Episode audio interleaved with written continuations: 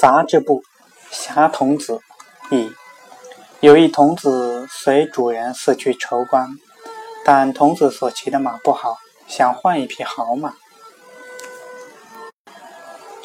他远远看见有个人骑着一匹骏马疾驰而来，心生一计，就手手握着缰绳，假意哭泣起来。